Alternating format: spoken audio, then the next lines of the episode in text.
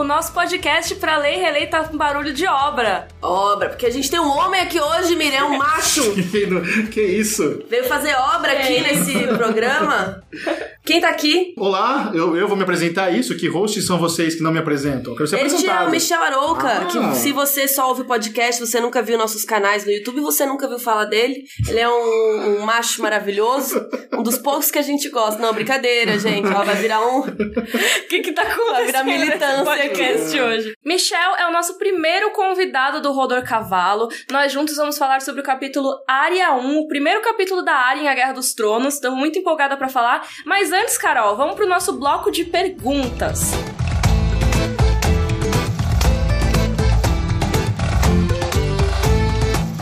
Então estamos aqui no nosso bloco de perguntas sem o Michel, daqui a pouquinho ele volta.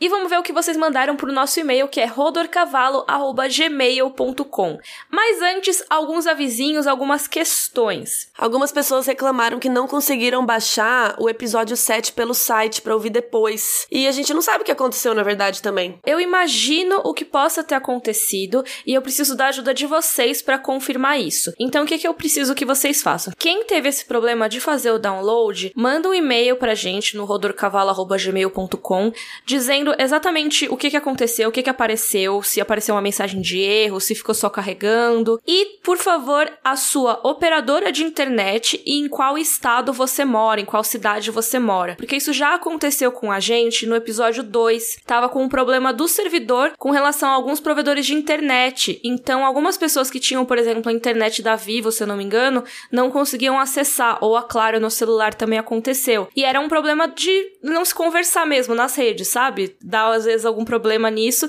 e determinado provedor não consegue acessar o arquivo. Então, eu preciso saber exatamente o que tá acontecendo para entrar em contato com a galera do servidor e ver certinho qual é esse problema. Então, peço a ajuda de vocês. Quem teve esse problema, por favor, manda um e-mail para rodercavalo.gmail.com com esses detalhes. E vocês que elogiaram as nossas ilustrações maravilhosas que temos no nosso site, quem faz é o estúdio Bonnie e Clyde, que são ilustrações realmente lindas. E eles criaram uma promoção para vocês poderem participar e se tornarem um personagem de Game of Thrones, que vai ser muito legal isso. Então você entra no site estudiobonieeclyde.com/got, escolhe a sua casa, envia sua foto e aguarda o resultado. Isso, eles fizeram até uns exemplinhos com a nossa cara, sabe? Você escolhe a sua casa de gote, fica o fundo com as cores da casa. É bem legal. E eles são super parceiros, eles fazem todas as ilustrações pra gente do site. Então, se você gostou de alguma delas, é uma super oportunidade. Eles são uns fofos. E também essas imagens, elas podem ser impressas depois, se você quiser colocar em moldura, sabe? Dar de presente pra alguém que você sabe que é fã de Game of Thrones. Então,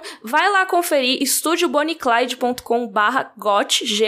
Se você quiser, também vai ter link lá no post do nosso site falando sobre esse episódio do podcast. Vai ter o link lá certinho. É só você clicar, fica mais fácil. Gente, as nossas ilustrações que estão lá tão tão lindas. Tá muito Tão legal. fofas, né? Eu tô tipo a Cersei com uma tacinha na mão. E a Miriam tá de casa tule, muito fofinha. Ah, eu amei demais. Obrigada então, pessoal do Bonnie Clyde, que nossa parceria continue por muito tempo e vão lá conhecer. Agora vamos mesmo para as perguntas de vocês. A Amanda Narazaki perguntou se a gente pretende fazer um episódio comentando o Cavaleiro dos Sete Reinos. Ela falou: "Não sei se vocês já têm um vídeo sobre, mas acho super válido saber a opinião de vocês". E sim, Amanda, nós temos um vídeo sobre o Cavaleiro dos Sete Reinos.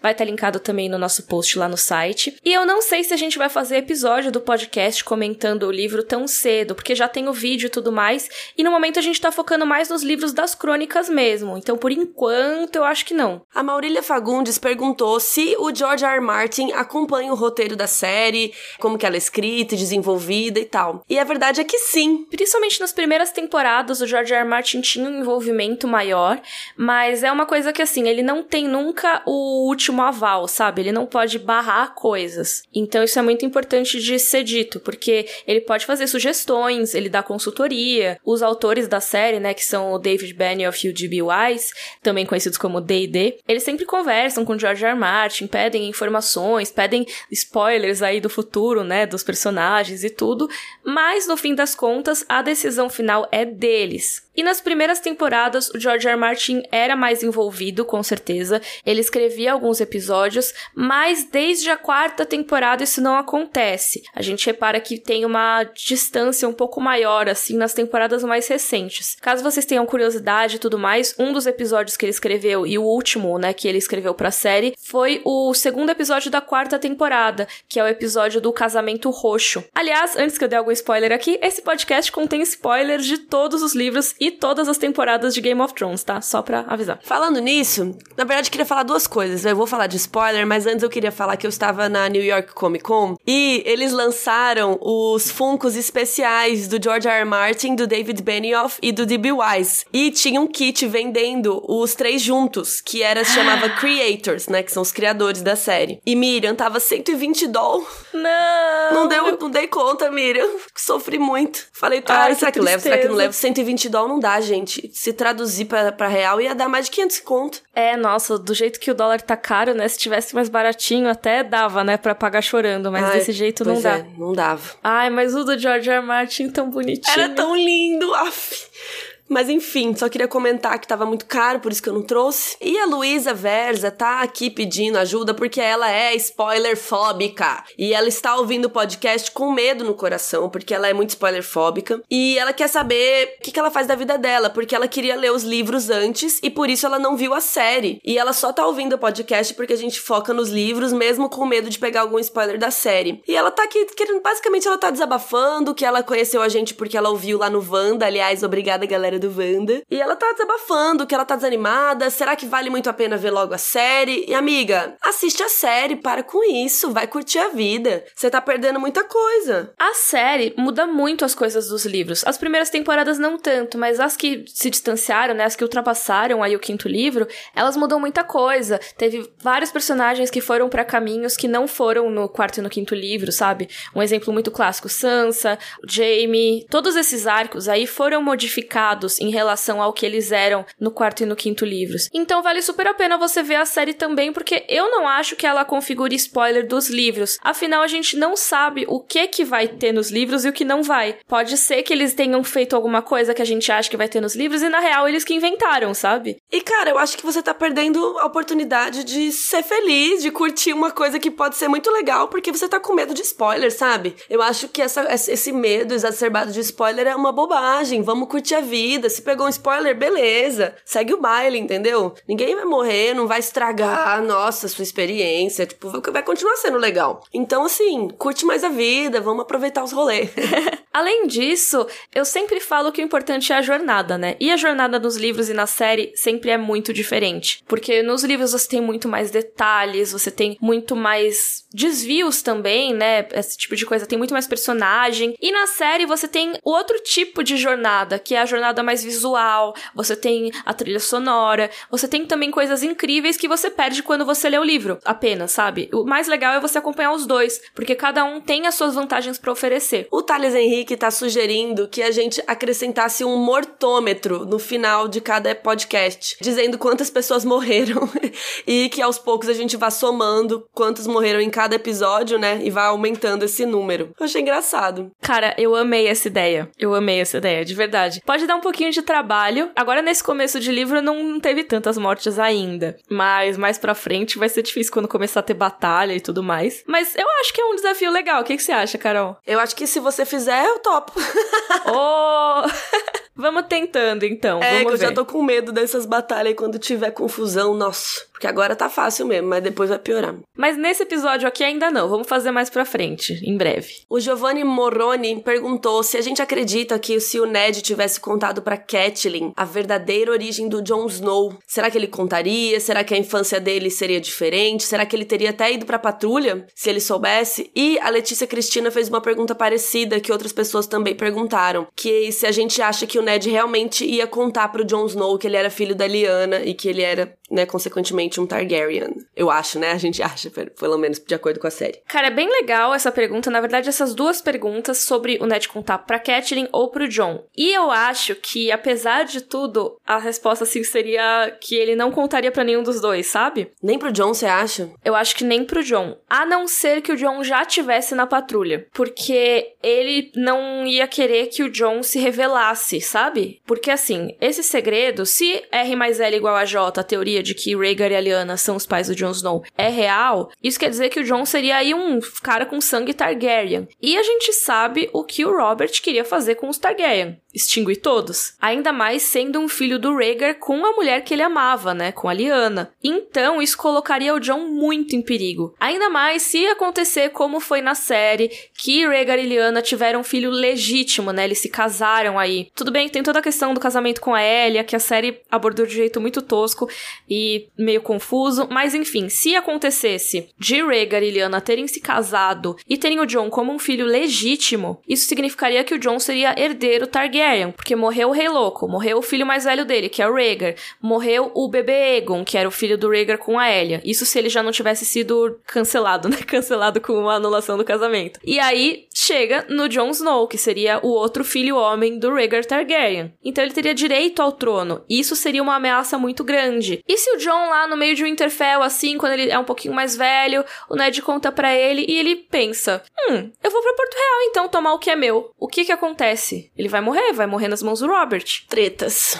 Exatamente. Então eu acho que ele não contaria pro John, a não ser que o John já tivesse na patrulha, já tivesse dito todos os votos. Porque na patrulha da noite você não pode sair de lá, você não pode assumir nenhuma coroa, você não pode ter terras, esse tipo de coisa. Seria tipo o Maestri Aemon, sabe? Que é Targaryen, mas tá lá isolado e meio que não pode sair de lá. É, e eu acho que contar pra Catelyn também não daria muito certo. Apesar deles serem muito parceiros, assim, é, ele não contou, né? Até hoje, ele não, eu acho que ele não contaria, mesmo se ele tivesse sobrevivido, sabe? É como a Miriam falou. Isso poderia ter consequências muito pesadas, assim. E a gente conhecendo o Ned como o homem honrado que ele é, eu acho que ele realmente não contaria. A Érica da Casa Nagai, primeira de seu nome, descendente dos povos orientais do extremo leste. Adorei comentou: para acabar de vez com as teorias malucas sobre o Bran não estar no jantar. Para quem tá se perguntando, é sobre o nosso episódio do primeiro capítulo do John, que a gente falou do banquete ali para receber o Rei Robert e o Bran não é citado entre as pessoas que entram ali no salão. Então a Erika tá falando sobre isso porque várias pessoas mandaram essa pergunta no nosso episódio passado. E ela falou que George R. R. Martin deu entrevista sobre os erros que ele já cometeu e ele falou sobre isso, que por exemplo, que ele esqueceu de citar o Bran mesmo. É, ele comenta que ele se irrita muito com esses erros dos primeiros livros, assim, que ele cometeu, que foi erro mesmo, sem querer. Por exemplo, ele falou que às vezes tem um personagem que tem o olho de uma cor e mais pra frente o olho é de outra cor. E tem outras coisas que ele comentou que são diferentes, mas que não são erros. E que justamente por isso que ele se irrita, porque ele queria que as pessoas soubessem que tem coisas que são o jeito que o personagem lembra daquela coisa. E tem outras coisas que realmente são erros. E tem outras coisas que ele se arrepende, como por exemplo o Tyrion malabarista. Nessa entrevista ele fala que ele, se ele pudesse, ele teria tirado isso. Mas enfim, realmente ele esqueceu de colocar o Bran. E aí teve vários comentários também sobre o que a gente falou das paredes aquecidas ali de Winterfell. A gente separou dois, mas obrigada a todo mundo que mandou essas informações históricas, porque são sempre legais de acrescentar. Primeiro a Marina que falou que os romanos dominavam esse processo muito bem, que em vários lugares da Europa ainda existem cidades que surgiram a partir de banhos termais dos romanos. Eles não só construíam as termas e templos com áreas para banho coletivo, como também um sistema de água encanada. Então você pegava aquelas fontes de águas termais e de lá partiam dutos subterrâneos que aqueciam principalmente o piso das casas que eram construídas ao redor da área das termas. Isso é muito legal, né? Você sai lá das termas e seu pé fica quentinho lá na pedra. Ela falou que a cidade inglesa de Bath, que é um nome muito apropriado, tem ruínas bem inteironas assim de um complexo termal romano com templo e piscina e tudo. E durante a visita você consegue sentir tanto as paredes quanto o piso numa temperatura mais quente do que a temperatura ambiente. E ela inclusive recomenda esse rolê pelo interior da Inglaterra. Então fica a dica se algum de vocês for pro interior da Inglaterra, eu fiquei com vontade de conhecer. É, e o Vitor complementa que as termas romanas tinham uma tecnologia chamada hipocausto, que consistia em um caldarium, uma fornalha ou caldeira anterior ao solo pavimentado, que seria uma espécie de chão oco que dali saía o calor sendo distribuído pelo chão e paredes por meio de tijolos furadinhos. Olha que demais. E também isso acontecia por causa do tipo de cimento que era usado na construção, que era um cimento mais poroso, permitindo, junto com os tijolos, a transmissão do calor. Então é sempre bom a gente ver esse tipo de coisa, porque a gente tem, às vezes, algumas ideias sobre os tempos antigos de que as coisas não eram feitas de maneira inteligente, coisas assim, sabe? Aí é sempre legal saber esses detalhes, essas curiosidades, porque o George R. R. Martin é um cara que pesquisa muito, ele gosta muito de história, ele se inspira em muitos momentos históricos para criar suas histórias. Isso também se reflete um pouco na arquitetura, né? Tem algumas coisas que ele inventa mesmo, por exemplo, a gente vai falar da muralha, que é uma coisa que, apesar de ter inspiração histórica, é muito além, assim, de tamanho e tudo, mas essa parte dos castelos é bem legal. E algumas pessoas também mandaram e-mails pra gente perguntando, um momento né de pomba aqui, será que Robert Erin, ou seja, o Switch Robin, né, o Robin Erin, será que ele não é filho do Mindinho, Carol? Assim, é possível, né, cara? Porque eles tinham um romance aí, um affair, e eles deram umas transadas, né? Agora a gente não tem como saber exatamente se na época que a Lisa ficou grávida, o Mindinho estava por perto, né? Essa que é a treta. Mas eu apostaria que ele não é filho do Mindinho, porque eles comentam que o Robin Erin é um menino meio fraco, ele é um pouco debilitado, e o Robin Erin já era um senhorzinho bem velhinho. Então, sei lá, talvez os espermatozoides dele, não, eu não sei, não sou médica, mas eu acho que pode ter uma influência por causa disso. O que, que você acha? Então, essa parte eu realmente não sei muito, mas assim, uma coisa que as pessoas reparam, né, quando vão falar sobre essa possível teoria na internet, é as características aí físicas do John Arryn, da Lisa Tully, né, Lisa Arryn agora, e do filho deles, o Robert. Por quê? O John Arryn era loiro de olho azul e a Lisa era ruiva de olho azul também. Então, assim, duas pessoas com cabelos claros. E o filho deles tem cabelo escuro. Ele tem cabelo marrom, sendo que o Mindinho também tem cabelo escuro. Então, por isso algumas pessoas pensam, hum, será, né? Tem toda aquela coisa que é um tema desse livro, né? Que a semente é forte. Mas é importante falar que quando estavam falando da semente é forte, era especificamente sobre os Baratheon. Que os Baratheon tinham um tal gene dominante. Não, não falam isso no livro, né? De genes dominantes e tal. Mas que todo mundo que os Baratheon casavam e tinham filhos, o filho nascia de cabelo preto. Então, nesse caso, a semente é forte. Mas não quer dizer que todo o cabelo escuro vá ser reproduzido nos filhos, né? Por exemplo, um exemplo clássico é no, nos próprios Stark. Que o Ned tem cabelo mais escuro, mas a maior parte dos filhos tem o cabelo ruivo dos Tully. Então, acho que a gente não pode usar a cor de cabelo como uma prova de que o pequeno Robert não seria filho do John e da Lisa, sabe? Eu acho que ele pode ser, mesmo tendo esse cabelo mais escuro. Até porque, como a Carol falou, o John Arryn já era um cara mais velho e ele não era um cara que era muito fértil. Ele teve dificuldade de ter filho com todas as esposas que ele teve. Com a Lisa, eles tiveram vários abortos espontâneos, tiveram um bebê Nat morto, se eu não me engano. Isso não só necessariamente por causa do John, porque a Lisa já tinha sofrido um aborto, né? Ela foi forçada a fazer um aborto e talvez isso tenha comprometido a fertilidade dela ao longo dos anos. Mas mesmo assim, a gente sabe que o John Arryn não era o cara mais fértil do mundo. Então essa coisa do Robert ter nascido mais frágil e tudo mais, pode ser um reflexo disso ou pode ser simplesmente porque ele nasceu assim, né? Não tem necessariamente a ver com fertilidade. E pode ser que ele seja filho do Mindinho, mas eu acho que não. E se ele for, o Mindinho nunca vai contar para ninguém, porque isso quer dizer que ele perde tudo que ele tem no Vale de Erin. O Robert não vai ser mais herdeiro do Vale de Erin. Isso não interessa pro Mindinho. Ele tá lá fazendo a boquinha dele como guardião do menino. Então ele precisa manter essa fachada. Então vamos voltar com o Michel agora e discutir este capítulo.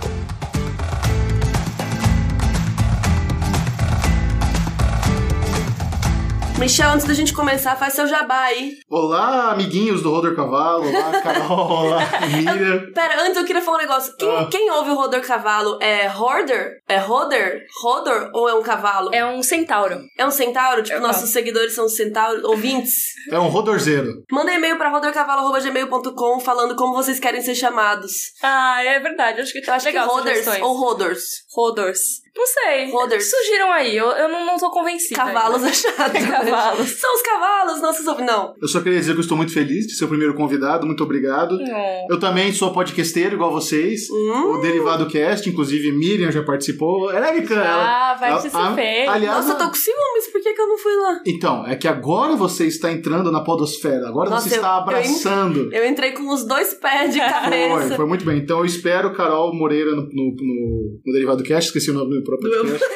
Mas a, a Miriam participou no episódio do Fallout, Missão Impossível. É verdade, Que gente, foi foi um- Missão Impossível. Foi um dia de amor. A gente ficou lá gravando vários vídeos, gravamos um podcast, assistimos juntos Missão Impossível. A gente passou o dia todo Foi- junto, foi maravilhoso. Foi muito bom. Tô com ciúmes. Ah, Então, Carol também. Moreira, eu espero um dia você lá. Ale Bonfá e Bruno Clemente são meus parceiros do Derivado Cast, eles são super seu fã, eles adoraram a Miriam, então a gente realmente precisa fazer um dia de amor com Carol Moreira nos. Nossa, um dia de amor.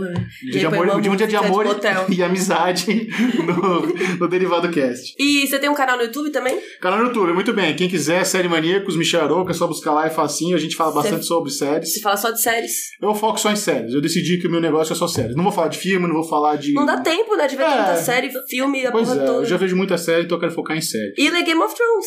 E leio Game of Thrones. Eu leio, eu leio todas as noites vários livros, inclusive. Mas É? Game of Thrones eu li também. Que na verdade são as crônicas de Gelo e Fogo, que contém spoilers desse podcast, né? É bom lembrar. É Ainda verdade, bem, porque eu dou sempre muito bom. spoiler sempre. Então aqui é o seu lugar, você vai Yes. brilhar hoje, Michel, porque aqui o spoiler é free. Exatamente. Spoiler de todos os livros, de todos os episódios da série, de tudo que já aconteceu na história da Guerra dos Tronos, das Crônicas de Gelo e Fogo. Mas é spoiler com muito amor, né? Então, É. assim, Sim. coisinhas que fazem bem pro seu conteúdo aí de diário. Michel, por favor, leia a sinopse do capítulo. Com uma voz dramática. com uma voz dramática, vocês querem interpretação na sinopse? Vamos lá. Arya sai da aula de costura com as outras meninas e vai observar os meninos brincando de luta com espadas. Vemos mais da relação dela com a irmã e com Jon Snow, seu meio-irmão. Muito bem, bela voz. Esse capítulo, eu gosto muito dele porque eu amo os capítulos da área. Eu acho eles muito divertidos de ler, muito interessantes. E eu gosto da área como personagem. Mas eu devo dizer que agora, relendo pro podcast e percebendo a importância de outros capítulos, esse capítulo da área parece meio insignificante. Olha, Não acho, discordo. Eu acho, eu acho ele super importante, mas comparado com o que teve no Catelyn 2, que foi o que a gente fez no último episódio do podcast, Ou da Daenerys, né, que conta altas histórias loucas. é, ele não tem tanta coisa assim, sabe? Eu diria que esse é um dos capítulos mais importantes do livro. Eu vou te provar. Olha! Eu tive uma epifania no finalzinho desse capítulo e George Martin nos avisou desde o começo. Uh. É legal porque a gente vê que a Arya, ela é uma menina diferente do que é esperado em Westeros. Principalmente colocando em contrapartida com as outras meninas e principalmente ainda com a Sansa. Que a Sansa é a Lady, ela costura bem, os Ela é pontos dela são perfeita. perfeitos, ela é linda. Ela até fala assim, que ainda por cima ela é linda, né? Tem, ela é bela e ela faz costura, canta, harpa É. e toca violino, sei lá, ela faz tudo. Maravilhosa. E a Arya não dá, faz nada direito, a única coisa que ela sabe fazer é andar a cavalo, né? A própria Septa Mordane fala, né, que a área tem mãos de ferreiro, né, que os pontos de costura dela ficam todos tortos. E a ambientação, pelo menos no começo do capítulo, é isso mesmo, é a aula delas de bordado, né? E aí a área não consegue de jeito nenhum. Todas as outras meninas estão lá com as coisas mais tradicionalmente femininas delas, então estão fazendo bordado certinho, estão falando sobre o príncipe, dando risadinhas e fofocando, e a área acha tudo uma besteira, ela não quer participar, e ao mesmo tempo ela se sente meio isolada, porque não deixam ela participar também. né? É, Eles quiseram mostrar, né, que a Arya é meio que um contraponto da Sansa. A Sansa está preparada para a vida de rainha, enquanto a Arya quer ser guerreira. Né? Elas não poderiam ser mais diferentes, mesmo tendo o mesmo sangue Stark. E até isso foi mencionado no capítulo anterior que a gente fez podcast, que é o Catelyn 2, porque um dos motivos para escolherem levar a área para Porto Real foi exatamente para ela criar esse requinte. Eles falam, né? Não, a área já tá na hora dela pegar os costumes de uma corte no sul, sabe? Porque, nossa, pelo amor de Deus, Porque tá difícil, tá. Coitada, sabe? Eu fico imaginando, porque mesmo o Ned Stark, que a gente tá tão acostumado a admirar e tudo mais, ele também quer que a área se enquadre nesses padrões, sabe? É, eu sempre falo dos personagens, que eles não são perfeitos. Então, tipo, o Ned Stark, apesar dele ser um cara que todo mundo admira, não sei o quê, ele é um homem que foi criado nessa sociedade e ele espera que as mulheres cumpram certos papéis. Então, beleza, que depois ele cede pra área e tudo, mas ainda nesse começo ele quer que ela se adeque. Então, assim, ele não é desconstruidão, sabe? Que, tipo, as pessoas É. às vezes querem que o personagem seja 100% perfeito. E não, ele tem lá seu lado. Ou, às vezes, ele- sabe que o que a Arya quer vai dificultar muito a vida dela. Sim, com então, certeza. estou dando aquela forcinha. Ah, eu sei que você quer, mas se você fizer assim, vai ser mais fácil a sua vida. Tanto que no final das contas ele aceita. Quando eles vão lá pro Porto Real, ele aceita. Tem Isso. lá aulinha particular, é, tudo Não mais. vejo a hora de che- chegar às aulas de, de esgrima. É, e também tem uma questão da área, porque ela lembra muito o Ned da Lyanna Stark. A Lyanna era isso, ela adorava montar, ela era uma pessoa mais. Era mais seletiva, sabe? Ela não se encaixava tanto em alguns padrões que eram esperados de uma lady. Você quis dizer que o Ned, quando vê a área, lembra da irmã dele. Que Isso, morreu. exatamente. E aí ele lembra que a Liana morreu cedo. A Liana, ela tinha essa impulsividade dela. Quantos anos ela tinha? Uns 16? Um por aí, uns 16 pra 17, porque a rebelião durou um certo tempo, mas quando ela foi raptada pelo Rhaegar, acho que ela tinha uns 16 anos. Me corrijam aí se eu estiver errada. Jovens, foge, causa na vida. E aí a Liana morreu, então o Ned, ao se lembrar da Liana quando ele olha pra área, dá pra entender por que, que ele quer que a área siga um padrão mais seguro pra sociedade e tal. E, mas ao mesmo tempo a gente vê nesse capítulo que ela também sofre muito pra se adequar a esse padrão, ela não É, consegue. e é legal que a série mostrou um pouco da Liana, né? Mostrou ela andando a cavalo e ela era muito mais molecona, que nem a Arya, né? A Arya quer brincar com os meninos, ela gostaria de poder brincar de espada, ela gostaria de poder fazer arco e flecha e ela é obrigada a ficar lá com as meninas falando de boy lixo e costurando tudo errado, sabe? É, então, mas é interessante isso, né? O sentimento que você tem relendo, que eu nunca eu não tinha relido até agora pro podcast. Primeira vez? Primeira Ah, vez. que legal. E você já saber o que vai acontecer relendo é um sentimento muito estranho, né? Porque a Sim. Sansa tá lá sonhando em casar com o príncipe Joffrey, Nossa. que ele é tudo de bom, e ele gosta dela, não sei o que, e ela mal imagina a essa altura da vida dela como vai ser a pior coisa da vida dela ter Até o o- Joffrey na vida, né? Até o Ramsay na série, né? Que não foi com ela que aconteceu isso nos livros. A gente vai Ah. falar disso, a gente vai citar com quem aconteceu, né? Sim, que tá nesse capítulo também a pessoa. Sim. Outra coisa que eu queria falar antes da gente entrar nas pessoas é que nesse capítulo dá pra gente ver também como a área é debochada. Uhum. Como ela está cagando. Ela não tá ligando pra esse mundo feminino. Ela não tá ligando, tipo, ela bate boca, ela respondona. Isso ela é muito é legal. bem direta, né? Então, tô falando do Joffrey, aí, ah, não sei o que, ele é tão lindo, ele é tão galante, não sei o que. Aí a Arya chega e fala, ah, o John falou que ele parece uma menina. É maravilhoso. e aí todo mundo fica. Como você ousa dizer isso do assim do príncipe? príncipe. É, e a irmã dele tava na sala, né? A gente já vai citar quem tava em cena ali, mas a Mircela tava ali também fazendo os bordadinhos, não sei o quê. E nesse capítulo a gente vê também a Sansa super afins do Joffrey, comentando com as minas, tipo, ai, porque o príncipe ele também gosta de você.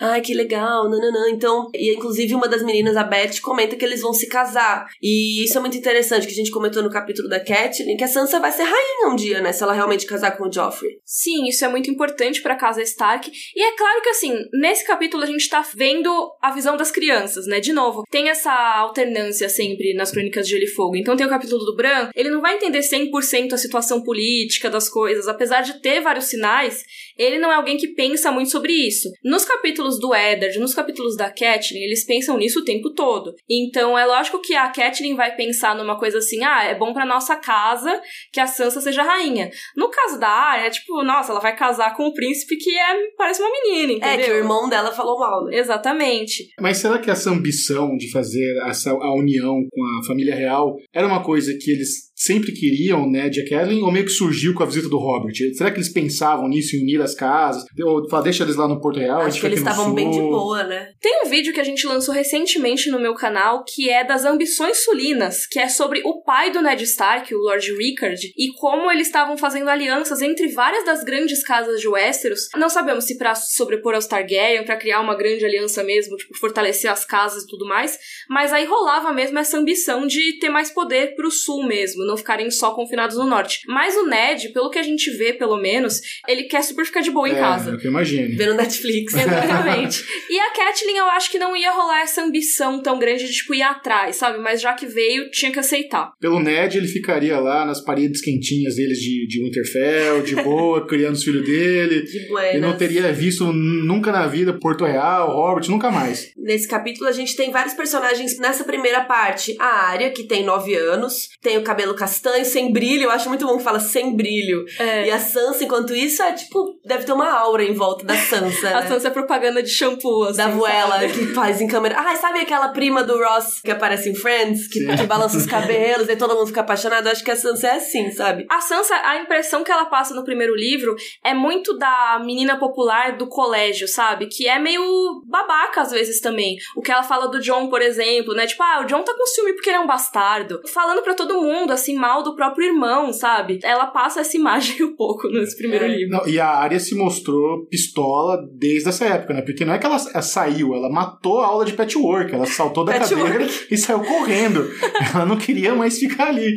E aí comentam que o apelido dela é cara de cavalo, ou seja, ela não deve ser muito gatinha, né? Rosto longo e solene, ela andava bem a cavalo e manjava de gerir uma casa, ela manjava de números, de matemática, e ela meio que se orgulha disso porque a Sansa não manja das exatas.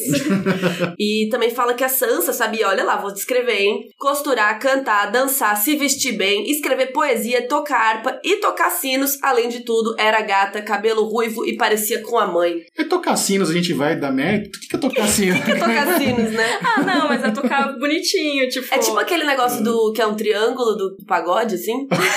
Ou nada a ver? não, acho que tem nada a ver. Mas é, mas eu acho que é pra você acompanhar as músicas mesmo, ela tocando e tudo. Olha, eu vou te falar que eu jamais conseguiria tocar sinos acompanhando qualquer música. É, então, não dizer tocar sino deve ser aquela coisa aleatória da bandinha, né? Que você blém, blém, blém, blém, é nóis, valeu. É nóis. Então tá, menos tocar sino, mas tocar harpa aí. Duvido que você Tocar toca uma harpa é tenso, aí a gente dá mérito. Duvido que você escreve poesia. É, vem em mim, filho, eu manjo muito. Você canta, costura, Nossa, dança, se veste bem. Sou uma Sansa. Tem cabelos ruivos? Não, só isso que não. E Só a isso que ainda fala que a Sansa ela tem é, a graciosidade pra ficar corada, sabe? É uma coisa. sou eu. É tudo tão calculado Tá corado agora, que inclusive. até na hora de falar alguma coisa a Sansa vai ficar coradinha e a Arya fala: Nossa, até isso ela faz Boring. perfeito, sabe? Fé. Nessa parte a gente também tem a Septa Mordani, que dá aula de, aspas, artes femininas, também conhecida como bordados para garotas e outras coisas mais, que não é citado muito bem, mas eles citam que são artes femininas. É, e ela é meio que quem cuida das boas maneiras, assim. É como uma figura materna pra Sansa também, quando ela tá em Porto Real, né? E ela fica com essa coisa dos costumes, do como uma lady deve agir e tudo mais.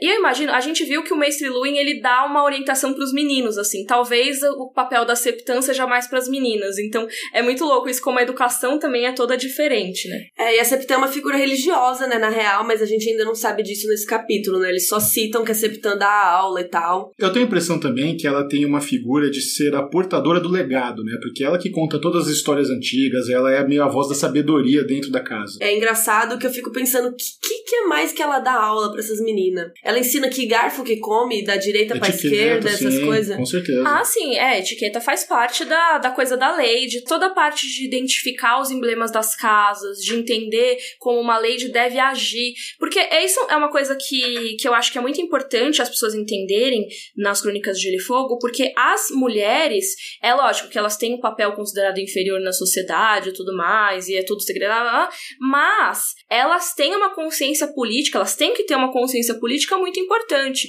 A gente vê muito mais isso nos capítulos da Catelyn, mas a Sansa também vai desenvolvendo essa consciência conforme ela cresce. Do pior jeito, né? Exatamente. E as mulheres elas aprendem a ver as coisas, a sobreviver lá dentro de um jeito muito diferente do dos caras que é tipo com espada, entendeu? Tipo, com elas, elas têm que saber falar, elas têm que saber agir perfeitamente, calcular as coisas. E isso envolve também você reconhecer as famílias, as genealogias, saber história e tudo mais. A gente também tem a princesa Mircela, e a Arya comenta que ela acha que os pontos da Mircela também estavam meio torto, mas ninguém reclamou.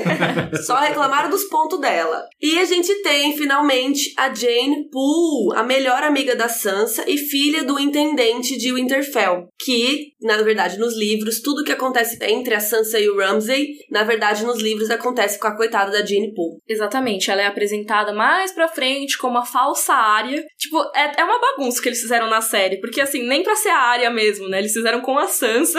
É, virou uma confusão, porque inclusive é uma das críticas que a gente tem com a série, né? Que a Jane Poole, o que rolou com ela, não merecia ter acontecido com a Sansa, né? Muita Sim. gente acha. É, e nem com a Jane Poole, na verdade, porque é um negócio bem horrível que Sim, acontece. mas é que a Sansa já tinha passado por tanta merda antes ainda. É, exatamente, não faz parte do arco da Sansa, né? Ela já tinha sofrido muito e tudo mais. Mas enfim, na série eles fizeram essa bagunça Mas toda. vem cá, vocês acham que o Martin aprovou esses rolês, né? Então, na quinta temporada ele já não tava tão envolvido assim, ele não escreveu nenhum episódio. É. Mas será que ninguém mais. fala pra ele, olha, nós vamos ca- cagar toda a história da Jane Poole e tacar na Sansa, beleza? Mas ele não tem como impedir também. Eu também acho que não, ele não deve ter dito de Final Cut. É, ele é um Mas- cara que presta consultoria. Exato, ele, ele- pode falar, não gosto disso, mas eles no fim Nada a vão decidir É. a- o final, sabe? É, porque a sétima temporada, se ele aprovou, né? Não, é, eu acho que assim, ele dá consultoria e tudo mais, só que assim, a partir da quarta temporada, ele já não tinha mais tanto controle sobre as coisas na questão de, tipo, escrever episódios. Então ele não tava mais tão envolvido criativamente, sabe? Ele tava escrevendo o livro que nunca saiu. Sim. Também temos a Beth Cassell. Como fala? Castle? Cassell? Eu, eu falo Cassel, mas Eu talvez seja Cassel. Castle, que é a filha mais nova do Sir Roderick e é a irmã do Jory, por exemplo, que aparece bastante também nesses capítulos. São personagens bastante importantes dos outros dois. A Beth não aparece mais tanto assim no livro, mas é legal ter em mente quem ela é. E aí a Arya sai de lá e vai lá pra fora ver os meninos que estão brincando de lutinha, né? E aí ela vai achando que vai ser umas lutas show. Ela tava achando que era o Rob e o Joffrey que tava lutando, só que não, era o Bran e o Tommen. que é uma lutinha de mais criança ainda, que é mais, deve ser mais chato de assistir. Tadinho, deve ser as lutinhas mais água com açúcar mesmo. Mas eram muito pequenininhos nessa época, né? Não, e é muito bom que ela fala que eles estão tudo rechonchudo porque eles estão cheios de roupa em volta, né? Tipo umas, sei lá, umas espuma, deve ser. Deve ser. É, assim, tudo acolchoado pra É. não se machucar, né? Porque criança, assim, não, não quer se machucar tanto, né, no treino. Ela sempre fala que o Tommen é rechonchudo, né? Ah, e vamos falar da relação da Arya com o John, que eu acho muito fofo, que ela vai lá pra fora, vê eles lutando e tal, e a gente vê muito sobre como eles são besties, assim, eu acho muito legal. Que ele sempre mexe no cabelo dela, brincando, tipo, como que fala, esfregando o cabelo dela, assim? Uhum. Brincando. E... Penteando ela, passando a mão no cabelo. Isso, despenteia, eles são super próximos, né? E é legal também pensar como eles são próximos, tanto por essa coisa de serem mais excluídos, assim, não se encaixarem tanto, mas também pela aparência, né? Porque os dois têm essa cara de Stark, né? Eles herdaram todo esse essa, essa cara mais longa, o olhar mais sério, né? Do cabelo mais escuro. E não são ruivos, né? Os únicos filhos que não são ruivos. Isso. E é uma coisa que a gente, quando vê a série, a gente fica com na cabeça que, ah, mas o Rob tem cabelo escuro. Mas não, nos livros ele também é ruivo. Todo mundo ficou com cara de Tully, entendeu? Todo mundo é ruivinho que nem a Catelyn. O Rickon é ruivinho, o Bran é ruivinho. Só a Arya e o John que saíram diferentes. Porque o John também não é filho da Catelyn. Mas enfim, a Arya, por isso, pensava que ela poderia ser um bastardo também. É, imagina, você não é parecida com seus irmãos legítimos, você é parecida com o único cara que é bastardo. Sim. Ela deve, imagina, criancinha, deve pensar mesmo. É, é a união do. Não é os losers, mas assim, são as duas crianças de Winterfell que as pessoas esperam menos, né? Tanto o bastardo quanto a menina moleque. Então eles meio que se uniram ali no lado da, da casa que as pessoas. É, já que ninguém gosta de nós, vamos nós dois se gostar. E eles têm essa amizade muito bonitinha mesmo. E, inclusive, quando a Sansa comenta lá na sala de costura ainda, a Sansa comenta, ah, não sei o quê, porque ele é um bastardo. A Arya responde, ele é nosso irmão. Eu imagino ela falando assim. E aí a Sansa fala, não, mas ele é meio irmão. Nossa, é realmente, tipo, já passa uma raivinha da Sansa Já. nesse, nesse episódio. E, disclaimer, hum, disclaimer, da Mikan. Você odeia a Sansa, Mikan? Mika. A Sansa tem alguns dos meus capítulos preferidos das Crônicas de Gelo e Fogo, e eu diria que ela é um dos meus personagens preferidos. Então, eu tenho todo o direito de odiar as primeiras aparições dela nos livros, porque ela realmente é bastante insuportável nesse começo. Mas isso que é muito legal das crônicas, cara, porque o Martin surpreende a gente toda hora. Tipo, o Jaime era um cuzão, e aí, de repente, quando ele conhece a Brienne, papapá, e a gente vai descobrir por que, que ele é o regicida, por que, que ele fez as merdas. E a Sansa também, é uma menina meio escrota, tipo, fica lá, tipo, ah, fofoquinha, ai, Joffrey, ah. E aí depois você vai vendo que ela vai aprendendo, ela vai crescendo muito na personagem. E o Martin faz isso o tempo todo nos livros, inclusive o contrário, né? As Isso. pessoas boazinhas que depois viram cuzonas. É que nem eu falei no capítulo da Catelyn, né? Que tem a galera que odeia a Catelyn ou ama a Catelyn 100%, porque as pessoas elas não aprendem a pensar nos personagens como humanos que têm seus defeitos e têm suas qualidades também. A Catelyn, ela pode ter sido uma pessoa que maltratou Jon Snow, mas ela tinha várias outras qualidades. Mas aí a galera que só vê as qualidades fala: "Não, mas ela tinha que maltratar o Jon Snow mesmo". E também não é assim, ela foi bastante escrota. E no caso da Sansa é isso, sabe? Ela tem vários defeitos que são mostrados muito no primeiro livro e depois ela vai ganhando suas qualidades. A história da Arya também é uma história de desconstrução, mas que vai ser apresentada mais ao longo dos livros, porque esse papel da menina tomboy, né, da menina que é mais moleca, não sei o quê, é um papel que é muito fácil da gente gostar. Que, tipo, ah, ela desafia os estereótipos e não sei o quê. Mas o George R. R. Martin, ele pega isso e leva a um extremo depois. Ela vai virar a menina, tipo, extremamente Assassina. selvagem. É, exatamente, que é uma coisa que ela é levada a extremos tão grandes, sabe? Ela é tão jogada no mundo e Vai passa por tanta rua. coisa que, mano, você vai pegar o capítulo dela do sexto livro, é um negócio que é extremamente brutal, sabe? E Na série, ela cai no esgoto, sobrevive com a barriga Facada. muito louco. Mas então, é isso. E aí você pega e desconstrói um pouco, porque não é uma- mais uma coisa bonita, sabe? Não é uma coisa tipo, ai, que linda, ela é uma menina moleca. É não, tipo, nossa, é uma menina moleca que, tipo, foi largada no meio da sociedade e ela tá completamente selvagem, isso é muito louco. Selvajona. Você gosta da Sansa, Michel? É, eu acho que a, a- a série me fez desgostar um pouco dela, eu gostava mais. Porque é isso que você falou, no começo ela era essa patizinha, chatinha, que Ela é depois. É, depois, depois ela vira meio que uma pessoa boa no jogo dos tronos, né? Ela começa a ser mais estratégica e tu- tudo mais. Mas ao mesmo tempo, ela sempre dá uma deslizadinha, sempre faz um negocinho, eu não sei. Ela fica nesse vai e volta, eu não consigo amá-la. Eu acho que a Sansa é muito ou ama ou odeia, né? Não sei porquê. É. As pessoas, eu lembro assim nos comentários na época que, que rolou as temporadas e tal. Muitos comentários dos nossos vídeos, tipo, ah, é porque eu amo a Sansa, é um absurdo você falar mal dela. E outras falando, eu odeio a É. Sansa, quero que ela morra, desgraçada. Então, assim, tem gente que ama e tem gente que odeia. Eu nunca vi ninguém ficar no, em cima do termo, muro, assim. É complicado.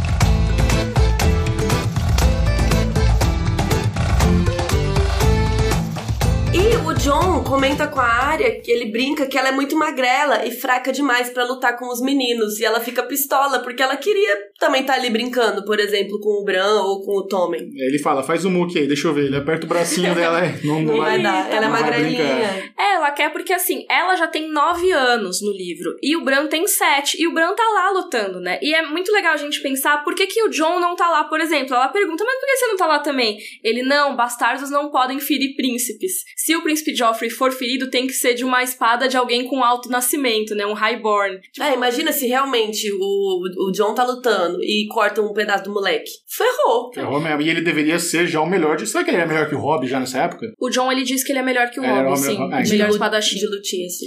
E é uma coisa muito louca, porque a gente vê depois, quando eles estão lá no Rio Tridente, né? Que tem aqui todo aquele episódio com o Micah, o amigo da área, não sei o quê. Só do Joffrey dizer que A o loba, menino né? bateu nele, a loba ma- machucou ele, olha tudo que aconteceu. Eu não digo que o John fosse ser executado por machucar o Joffrey, não sei o quê, mas com certeza eles não querem ter essa chance, sabe? É, porque o Sir Roderick Castle, que tá nessa cena também, que é o mestre de armas de Winterfell, ele é robusto, ele tem suíças brancas. Nossa, aliás, obrigado, sério. Porque eu li a tal da né? Suíça. O que é Suíça branca? Meu É Deus aquela barbicha. Ah, eu só fui descobrir vendo a série. Não tinha ideia aquele bigodão animal É dele. mó legal. É uma barba ou um, bi- um barbi- bigode? É um barbigode. Barbigode. É, então, eu acho que o Sir Roderick, que é o pai da Beth, que tava lá na aula de costura, com certeza ele deve ter sido a pessoa sensata que falou: não, John, melhor você ficar de boa aí hoje, não vamos brincar, não. Porque vai dar ruim esse rolê. Esse capítulo já começa a mostrar o lado sádico, o lado orgulhoso e difícil do Cusão. Joffrey. Exatamente, cuzão alert. Cusão alert!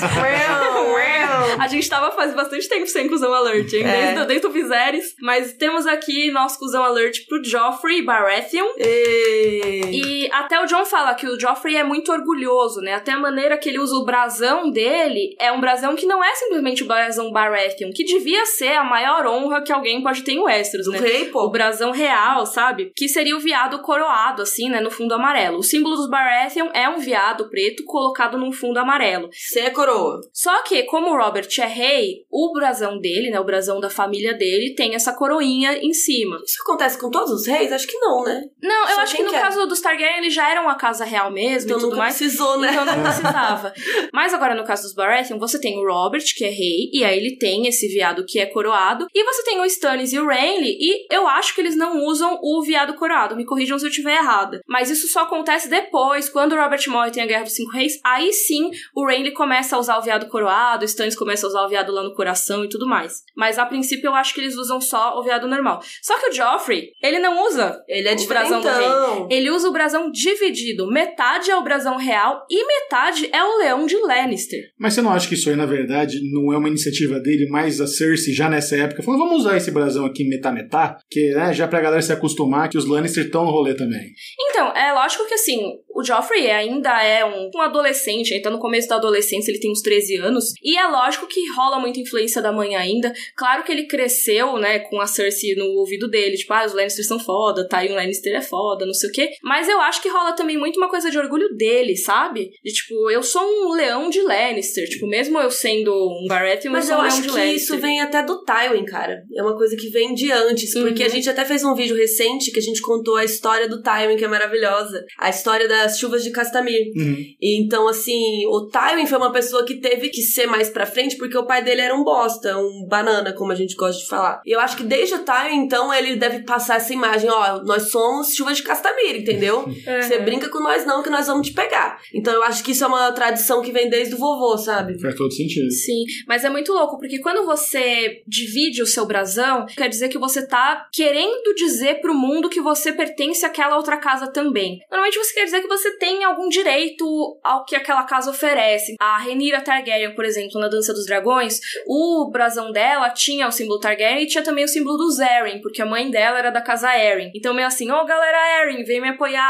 Ou por exemplo, o Harry o herdeiro, que é o cara que depois mais pra frente vai ser prometido pra Sansa. Apesar dele ser um parente muito distante dos Arryn, ele usa o símbolo dos Arryn no brasão dele. Por quê? Porque ele se diz o herdeiro do ninho da águia. Então ele tem que ter um, uma puxadinha ali no, no Zeryn. Então o Joffrey fazendo isso, é lógico, ele não precisa dizer para ninguém que ele vem da casa Lannister, todo mundo sabe. Mas é meio que uma maneira de afirmar pra sociedade de tipo, ó, oh, eu também venho de Rocher do Castle, eu sou foda, sou um Lannister, entendeu? Que é meio preocupante porque a outra casa é do rei, cara. Você não precisa falar nada disso. Não precisa falar nada pra ninguém. É, e é legal porque a área comenta que a mulher também é importante. Porque Sim. o John fala assim: ah, pra que, que ele divide o brasão? E a área fala, porque a mulher também é importante. E a mulher, no caso, é a Cersei, né? Então ele lembrar da mãe dele, da origem da família dele é legal. E ela comenta isso já uma feministinha Sim. nascendo. E o John fala: então faz aí uma metade Stark, metade Tully. E aí ela ri pensando que ia ser um lobo com um peixe na boca.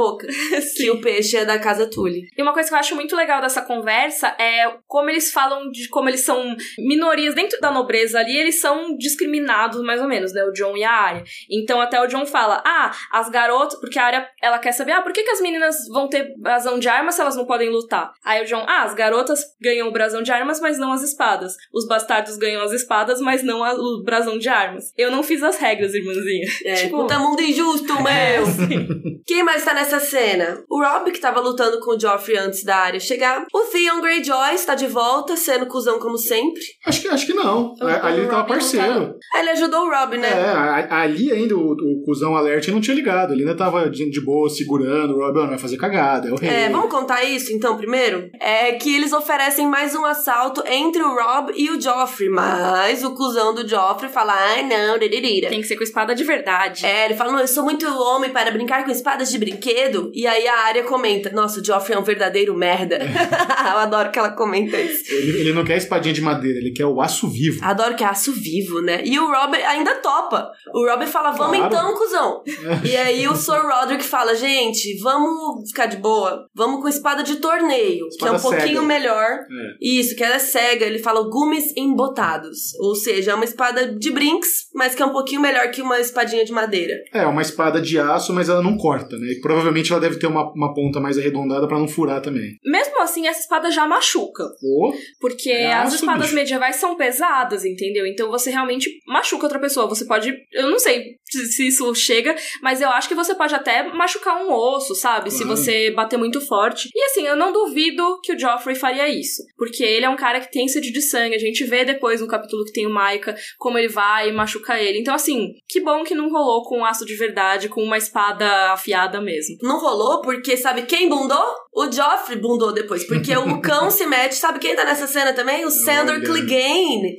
Que a área comenta que é um cara que tem o rosto queimado, cicatrizes, cabelos negros e dá a entender que cuida do príncipe, né? Ele fica ali de guarda-costas. E o Sir Roderick não arregou. O cão chegou, não, vamos fazer aí o que o, o, que o príncipe quer. E o Sir Roderick, não vamos, não, irmão. É, porque o cão fala, ele é o príncipe, filho, você é. não vai obedecer? E o Sir Roderick, você é louco? Não arrega. Vai dar ruim isso aqui. E aí o Sor fala, então vamos de espada de gume embotado. Aí o Joffrey, ah, então não quero, isso aí é pra moleques. O Joffrey ficou com medo, ele arregou, cara. E aí o Joffrey fica tirando o Rob e o Theon segura o Rob pra não avançar no príncipe, porque o Rob ficou pistola, queria bater nele e tudo. E eu adoro essa frase que fala assim: o Sir Roderick ficou vermelho como uma beterraba em fúria. Gente, essa é a melhor frase do capítulo. Eu amei. Eu queria ter uma banda chamada Beterrabas em Fúria. então, isso é incrível. Eu amei E aí, enfim, defende aí o Theo, então. É, nessa hora, o Tion poderia jogar a lenha na fogueira, né? Falar, ah, já que eu tô aqui, já que eu tô aqui sendo hóspede, né? Eu tô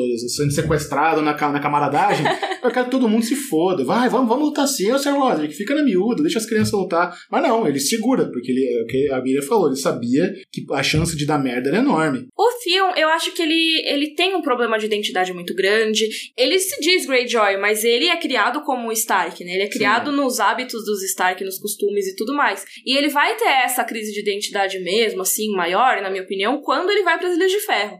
E aí ele começa a questionar muito mais, tipo, não, mas então tudo que eu vivi era uma mentira, porque, cara, eles estavam lavando, tipo, lavando meu, meu cérebro, eles estavam fazendo lavagem cerebral comigo. E aí eu gostava deles porque eu era um refém, não sei o que, síndrome de Estocolmo. Sabe, ele começa a pensar nisso mais no segundo livro, mas eu acho que no primeiro livro, o que ele sente pelo Rob e tudo mais é legítimo. É o é, cara que cresceu junto irmão, com ele, é entendeu? É como se fosse um irmão mesmo. Então ele quer proteger. E você sabe que tem um negócio que eu gostei aqui, uma das raras vezes que a gente viu um background do cão, né? Porque ele pergunta pro Rob, quantos anos você tem, jovem? O Rob fala, 14. Ele falou, eu matei um cara aos 12. Então a gente vê que o cão de caça, ele já começou sendo um psicopatinha desde muito cedo. é, então dá pra ver que o Joffrey é um verdadeiro merda mesmo, como a Arya comentou. E também sabe quem aparece nesse capítulo? A Niméria! Sim, a loba da área. E ela tem esse nome, que a área até fala que foi um escândalo também quando ela escolheu o nome. Porque Niméria é o nome daquela princesa dos Roinares que trouxe o povo Roinar todo pra Westeros e tudo mais. E a gente já contou essa história em um vídeo, então não vamos nos estender muito. Mas basicamente tava tendo uma treta entre os Roinares e Valíria.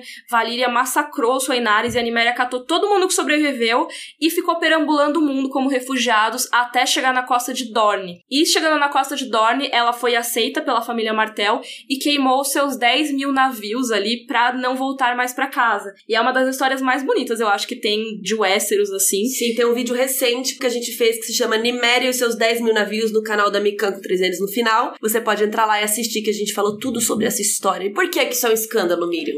Cara, porque realmente não tem a ver com os nomes que foram dados, né, pros outros lobos. E é legal porque esse capítulo discute os nomes dos lobos, que a gente ainda não tinha esses nomes todos, só o do fantasma. Mas a Sansa deu o nome da loba dela de Lady. Que... Muito patizinha. Né? é, que é tipo, sei lá, chamar o seu cachorro de Fifi, sabe? É como você espera.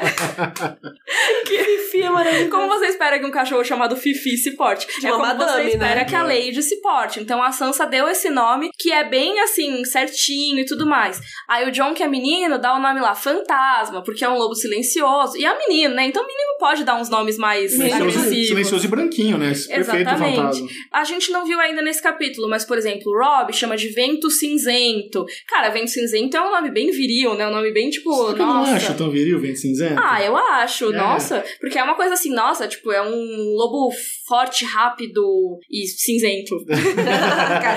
mas aí, no caso da área, ela vai e dá o nome de uma heroína feminina dela, sabe? Um personagem histórico, um nome que é estrangeiro, né? Porque Niméria não é um nome que você vê ali no norte, né? Você veria em Dorne. Em Dorne, nossa, com certeza. Mas é muito diferente Dorne do norte de Westeros, sabe? Os costumes e tudo mais. Então é realmente um nome muito aleatório para ela colocar. Tipo, se for um nortenho e vir que ela colocou esse nome, você pensa, nossa, que nada a ver essa menina. Sim. E a Niméria fala que amava muito a área, apesar do resto das outras pessoas não amarem muito. Elas iam juntas para todo lado e ela dormia no pé da cama da área. E ela tinha os olhos amarelos como duas moedas de ouro. E você sabe que tem um lance nesse capítulo também, que é bem legal, que ele já demonstra um pouco de dois lances do Hobby, que desde cedo é marcante, né? Que ele é um cara ousado e não muito sábio. O ousado chegou? É, é ele mesmo. Porque essa disputa aí do vamos lutar, não vamos lutar, termina com ele xingando o príncipe, xingando né? Diz aqui, as pragas de Rob ressoaram pelo pátio. Sim. Ou seja, não é muito sábio você xingar o príncipe com de fusão arrombado na, no meio de um Winterfell, né? É, e o Rob ele tem muito isso. Ele é imprudente em vários imprudente, aspectos. É porque, mesmo. querendo ou não, assim, ele tem 14 anos. E o livro até deixa ele mais infantil até do que uma pessoa de 14 anos agiria às vezes. Nesse caso, eu acho que foi super ok. Mas, por exemplo, tem um momento que o Rob já tá como um rei, acho, e ele fica brandindo a espada, tipo, ele fica puto e fica, tipo, levanta a espada e fica brandindo e gritando. tipo, cara, você não faz isso, Cala entendeu? Exatamente. Ele é meio criança ainda. Falam assim, ah, não, ele é muito filho do Ned e tal, mas eu acho que ele é muito mais esquentado que o Ned. Eu tenho essa impressão. Tipo, relendo agora, também. vamos ver. Mas eu sinto ele mais, mais explosivo, mais imprudente, talvez até pela idade mesmo. E aí, no fim do capítulo, a Septan e a Catelyn estão esperando a área no quarto, ou seja, vai dar ruim isso aí, porque a área fugiu, né? Não saiu da aula, chorando, reclamou na frente da princesa Mircela. Bafo, babado. Além disso, a gente tem que pensar no contexto desse capítulo. Ele acontece depois do segundo capítulo da Catelyn. Então, não é que era só pra dar bronca que a Catelyn tá lá. A gente não sabe essa conversa direito, tudo mais, porque passa um tempo até o Bran 2, né? Todo mundo já tá se arrumando, não sei o que, pra ir embora. Mas, provavelmente a Catelyn, além de dar bronca, ela foi dar a notícia de que a área vai pra Porto Real. Então, assim, é sempre importante a gente pensar que, tipo, tá, beleza, não foi só bronca, sabe? Mas a área entendeu naquela hora de, tipo, putz, tô ferrada. Ferrou.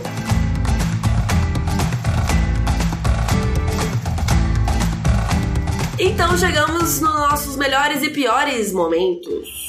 Momento Dracarys. Eu notei que nesse capítulo tem uma- um lance muito legal que é repetido. Ele é muito pequenininho, mas foi repetido diversas vezes que é não é justo. Nada é justo. Termina o capítulo com isso, com a área falando que não é justo e o John ressaltando nada é justo. Então, muito cedo, a gente tá aqui na página 58 do livro, o George R. R. Martin já quis plantar a sementinha na nossa cabeça, amiguinhos. Não se apegue a questão de justiça. Esse personagem que você gosta, ele vai morrer de forma injusta.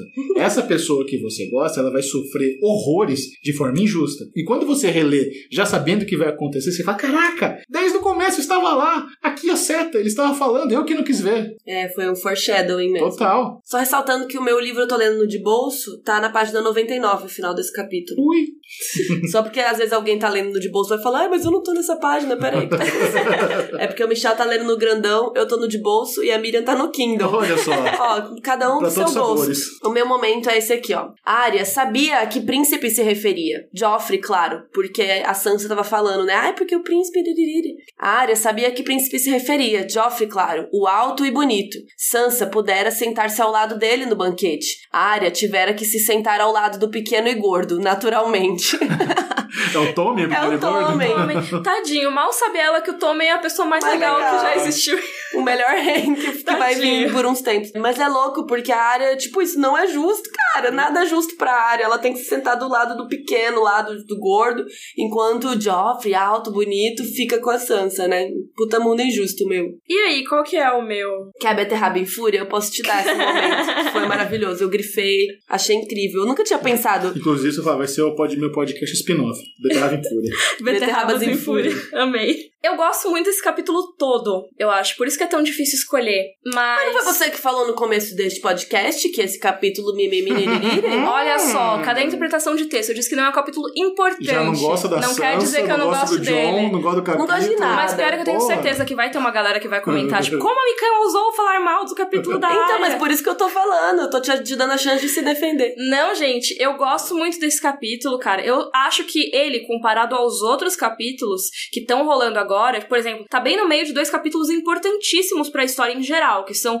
Catelyn 2 e Bran 2. Ou seja, eles descobrindo que o John Arryn foi assassinado e o Bran caindo da torre. Tipo, spoiler do próximo episódio Spoiler do Roda! Cavalo. Mas, cara, são dois capítulos importantíssimos que todo mundo lembra sempre. E esse primeiro capítulo da área é um capítulo ótimo pra apresentar a personagem, mas ele tipo, não traz nenhum evento ultra impactante, apesar de É. ser muito legal. Eu acho que esse capítulo é mais pra gente ver Joffrey cuzão, relação de John e Arya, é, essa coisa da Arya não ser menininha rebelde, debochada, ela não gosta das artes femininas lá, do esquema. Acho que é mais isso, apresentação de personagem mesmo. Posso trapacear? Ai, ai, ai, vai. Podcast é seu, filho. Pode, pode pode. Porque eu gosto mais da metáfora usada do que necessariamente uma cena específica. Que é essa metáfora de bordar pra, tipo, mostrar como a área não se encaixa em nada, sabe? Ela não se Hum. encaixa nas artes femininas e tudo mais. Então o bordado é só uma alegoriazinha, assim, do, tipo, do que que representa tudo, sabe? A área não se encaixa em nada, Ela Mas não o canta, não bordado toca é harpa, não usado. toca sinos. Exatamente, o bordado que é usado.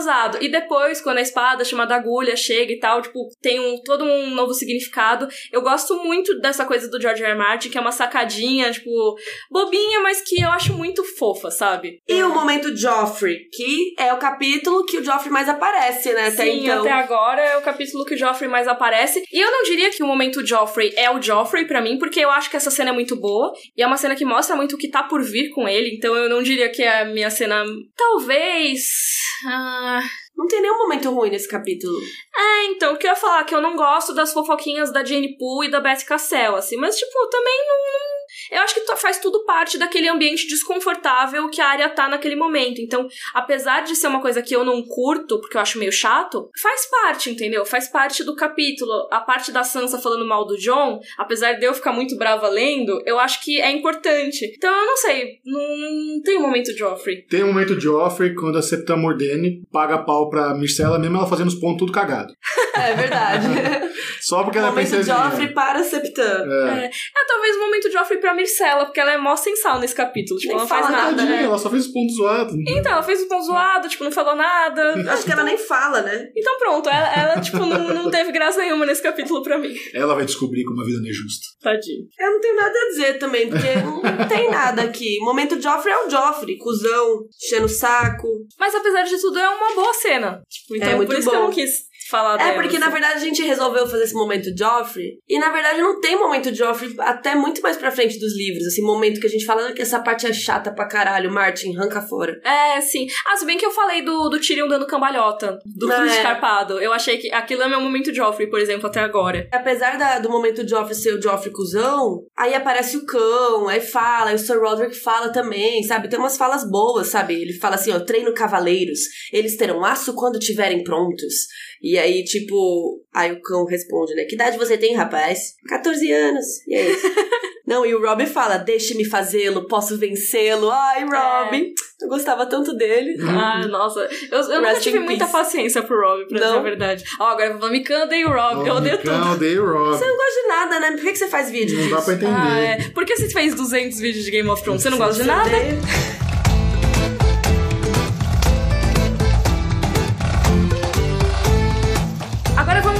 as diferenças entre livro e série. Livro versus série. A gente ainda tá tudo no primeiro episódio da série, ainda é o primeiro episódio da primeira Eu temporada. tô curiosa pra ver que capítulo a gente vai pro segundo. Ah, depois Quantos que o Bran cai. capítulos? Depois, Depois do Bran cai. Ban?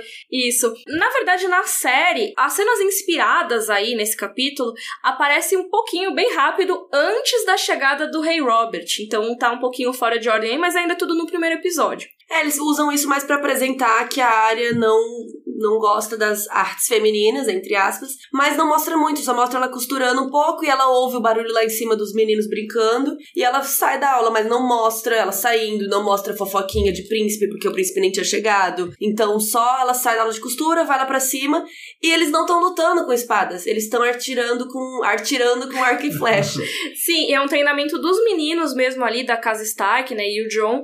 Então tá o John ensinando o Bran a atirar, e aí a Arya vai e acerta o alvo. O que é muito louco porque nos livros, especificamente, a Arya não sabe usar arco e flecha. Ela até fala, ah, eu queria saber usar arco e flecha, não sei o quê. Mas na série ela aparentemente já nasceu boa nisso, porque, tipo, ela não participa dos treinamentos, mas ela acerta É, as eu coisas. acho que eles usaram isso pra mostrar que ela curte as coisas que os meninos fazem. Eu gosto do jeito que eles mostraram, porque é um capítulo que seria, eu acho, meio difícil deles fazerem. Tipo, a cena deles lutando, o Joffrey, "É, eu quero aço de verdade. Ia ficar um negócio muito É, longo é um pra mostrar.